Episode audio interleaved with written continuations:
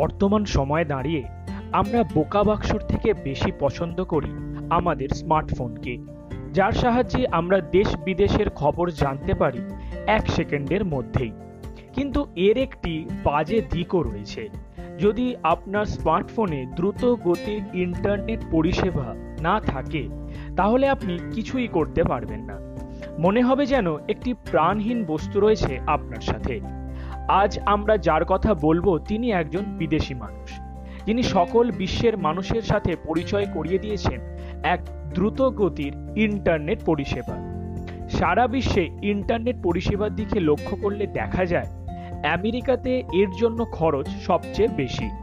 ক্রেতাদের খরচের বিষয় মাথায় রাখলে দেখা যাবে, একশো পঁচানব্বইটি দেশের মধ্যে আমেরিকার স্থান একশো উনিশে। মিচিগান শহরের বাসিন্দা জারেদ মক এই ব্যাপারটির দিকে লক্ষ্য করে দেখেন। আমেরিকা শহরের ইন্টারনেট পরিষেবা খুব ধীর গতির এবং খরচও খুব বেশি। সাধারণ মানুষ এই পরিষেবা থেকে বঞ্চিত হচ্ছেন।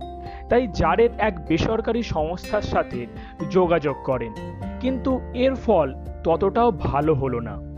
তিনি এও জানতে পারেন এই সংস্থা যদি তাদের অঞ্চলে দ্রুত গতি সম্পন্ন ইন্টারনেট পরিষেবা দেয়, তাহলে খরচ পড়বে পঞ্চাশ হাজার ডলার, ভারতীয় মুদ্রায় প্রায় চল্লিশ লক্ষ টাকা।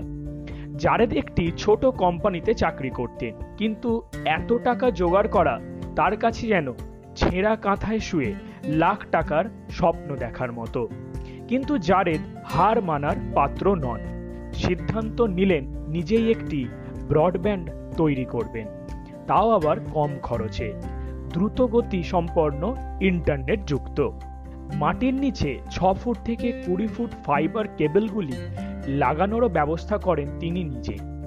এ যেন গল্প হলেও সত্যির মতো একটি ব্যাপার। অসম্ভবকে সম্ভব করে তিনি নিজেই উপভোগ করতে থাকেন তার নিজ হাতে তৈরি করা ব্রডব্যান্ড ব্যবস্থা।